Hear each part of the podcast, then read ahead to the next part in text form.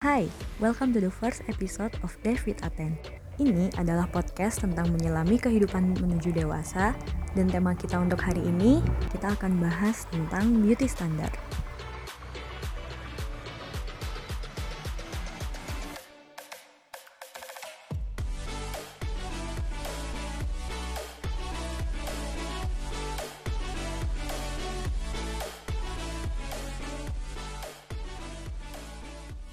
Kalau udah ngomongin masalah kecantikan, emang gak mungkin ada habisnya. Walaupun katanya cantik itu dari dalam, semua orang tuh cantik. Tapi tetap ya, sebagai cewek pasti pernah ngerasain kayak minder, ngerasa insecure. Apalagi stigma di masyarakat tentang beauty standard yang mereka mematok cewek cantik tuh yang kayak gini, cewek cantik tuh yang kayak gitu. Bahkan gak sedikit loh cewek-cewek yang sampai menyiksa dirinya buat masuk ke standar dari kecantikan yang ada di negara kita. Tapi sebenarnya apa sih beauty standard itu? Nah, makanya di sini aku udah ngundang dua teman aku buat ngebahas secara mateng tentang apa itu beauty standard dan gimana kita sebagai cewek harus menghadapi stigma beauty standard itu. Please welcome. Hai, uh, nama aku Dila. Uh, teman-teman biasa manggil aku Cila. I think it's kind of weird to introduce myself like this, but aku Ziha. No Z, it's not weird. Uh, terima kasih buat Ziha sama Jila karena udah bersedia join di podcastku hari ini. Oke, okay, masuk ke bahasan kita hari ini. Uh, let's start with mendefinisikan apa itu beauty standard. Jadi kalau menurut dari katanya aja, beauty itu adalah suatu kualitas secara visual, secara penampilan yang membuat seseorang itu menjadi menarik. Sementara standar itu adalah batasan untuk sesuatu menjadi diterima. Jadi dari definisi dua kata itu kalau kita gabungkan maka artinya dari beauty standard itu sendiri adalah batasan atau kriteria penampilan fisik seseorang untuk dikategorikan sebagai penampilan yang menarik. Nah, kalau dari kalian berdua sendiri, menurut kalian sebenarnya beauty standard itu apa sih? Beauty standard adalah stigma yang aku nggak tahu bagaimana terjadinya bisa diciptakan oleh masyarakat yang kira-kira menentukan standar bagaimana seseorang harus terlihat cantik. Contohnya, stigma bahwa bahwa orang cantik harus putih, orang cantik harus kurus, orang cantik harus kulitnya mulus, kayak gitu-gitu.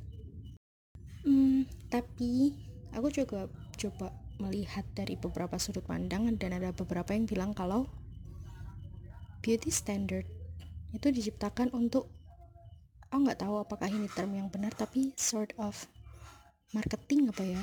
Jadi untuk penciptaan produk kecantikan terus misal branding dalam industri hiburan gitu-gitu. Jadi dibutuhkan memang katanya orang yang sesuai dengan beauty standard untuk mengikankan dua hal itu. Tapi aku nggak ngerti sih karena aku tipe yang nggak setuju dengan term bahwa kita harus punya beauty standard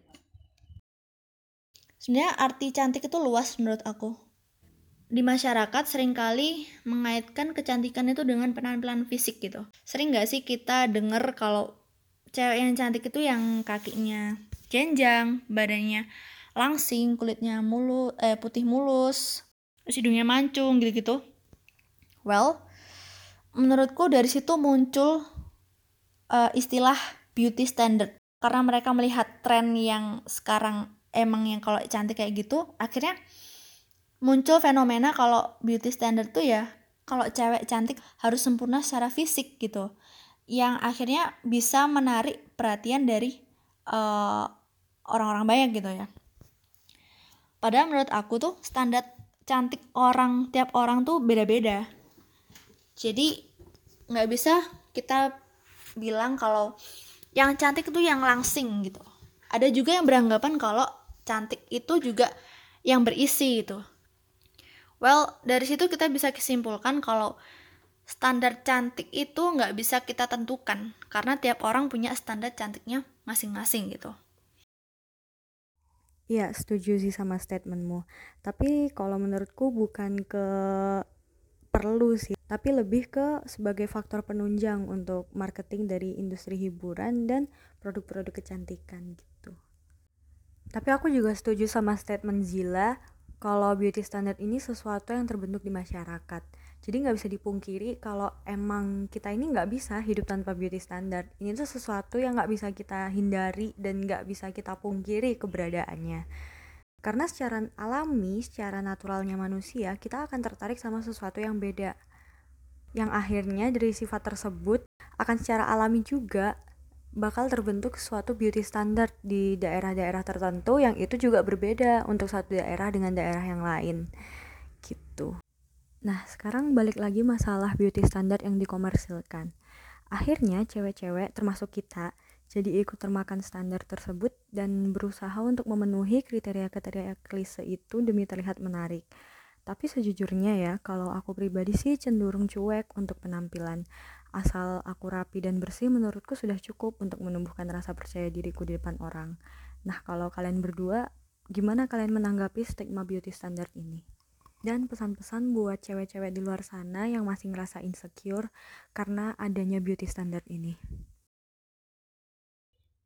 Gimana ya? Aku nggak tahu apakah ini sebuah perumpamaan yang tepat tapi kayak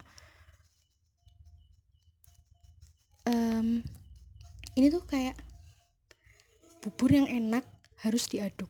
Bubur yang gak enak itu yang diaduk.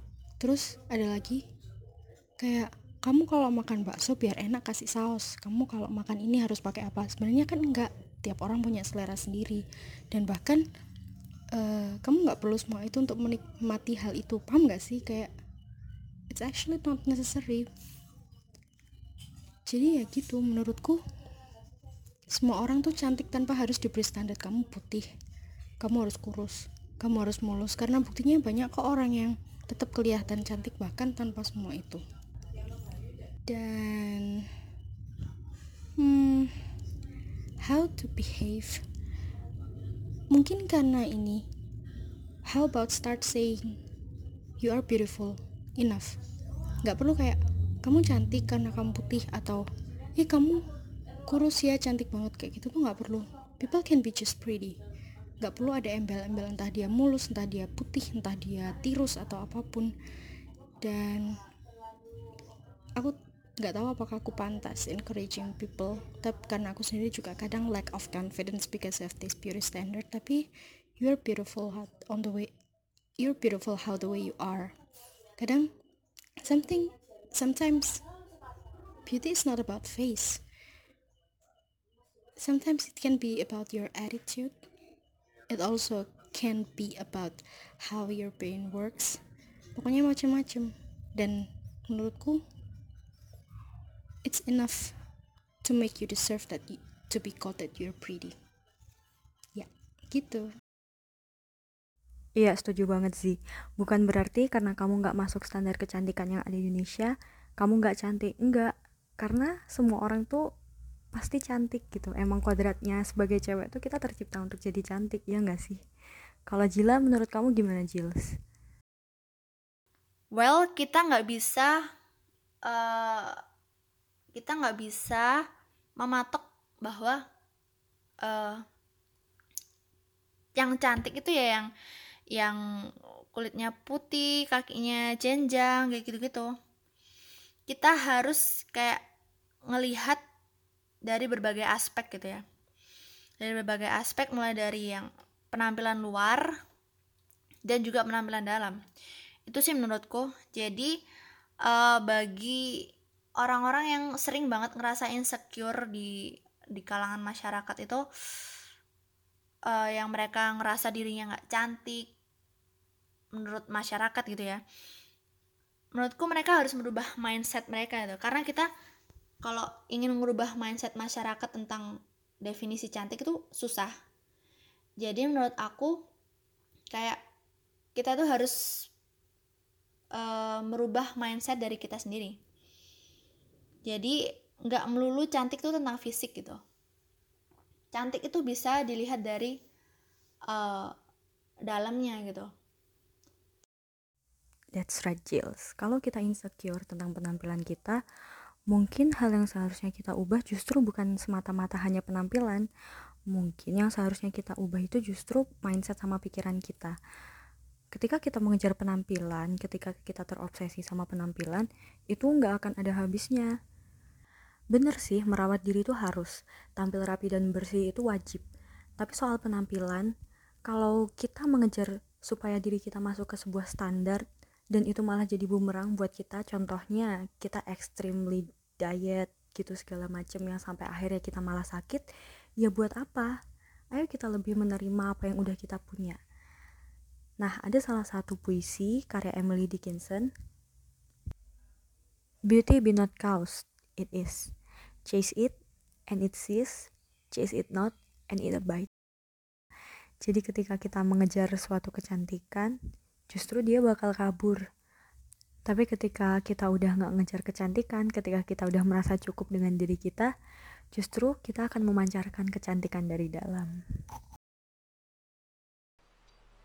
Oke, okay, sebelum ditutup, aku mau ngerekomendasiin salah satu lagu yang mungkin bisa dipakai buat kalau misalnya kita lagi ngerasa down, lagi ngerasa insecure tentang penampilan. Jadi lagu ini judulnya Pasta dan yang nyanyiin namanya New Rules. Mereka band dari Inggris. Dan terima kasih banyak buat Zia sama Jila karena udah mau join di first podcastku. Kalian berdua keren banget dan teruslah menginspirasi cewek-cewek di luar sana. Dan terima kasih juga buat semua orang yang udah dengerin podcast ini. See you on the next episode of David Aten. Bye bye.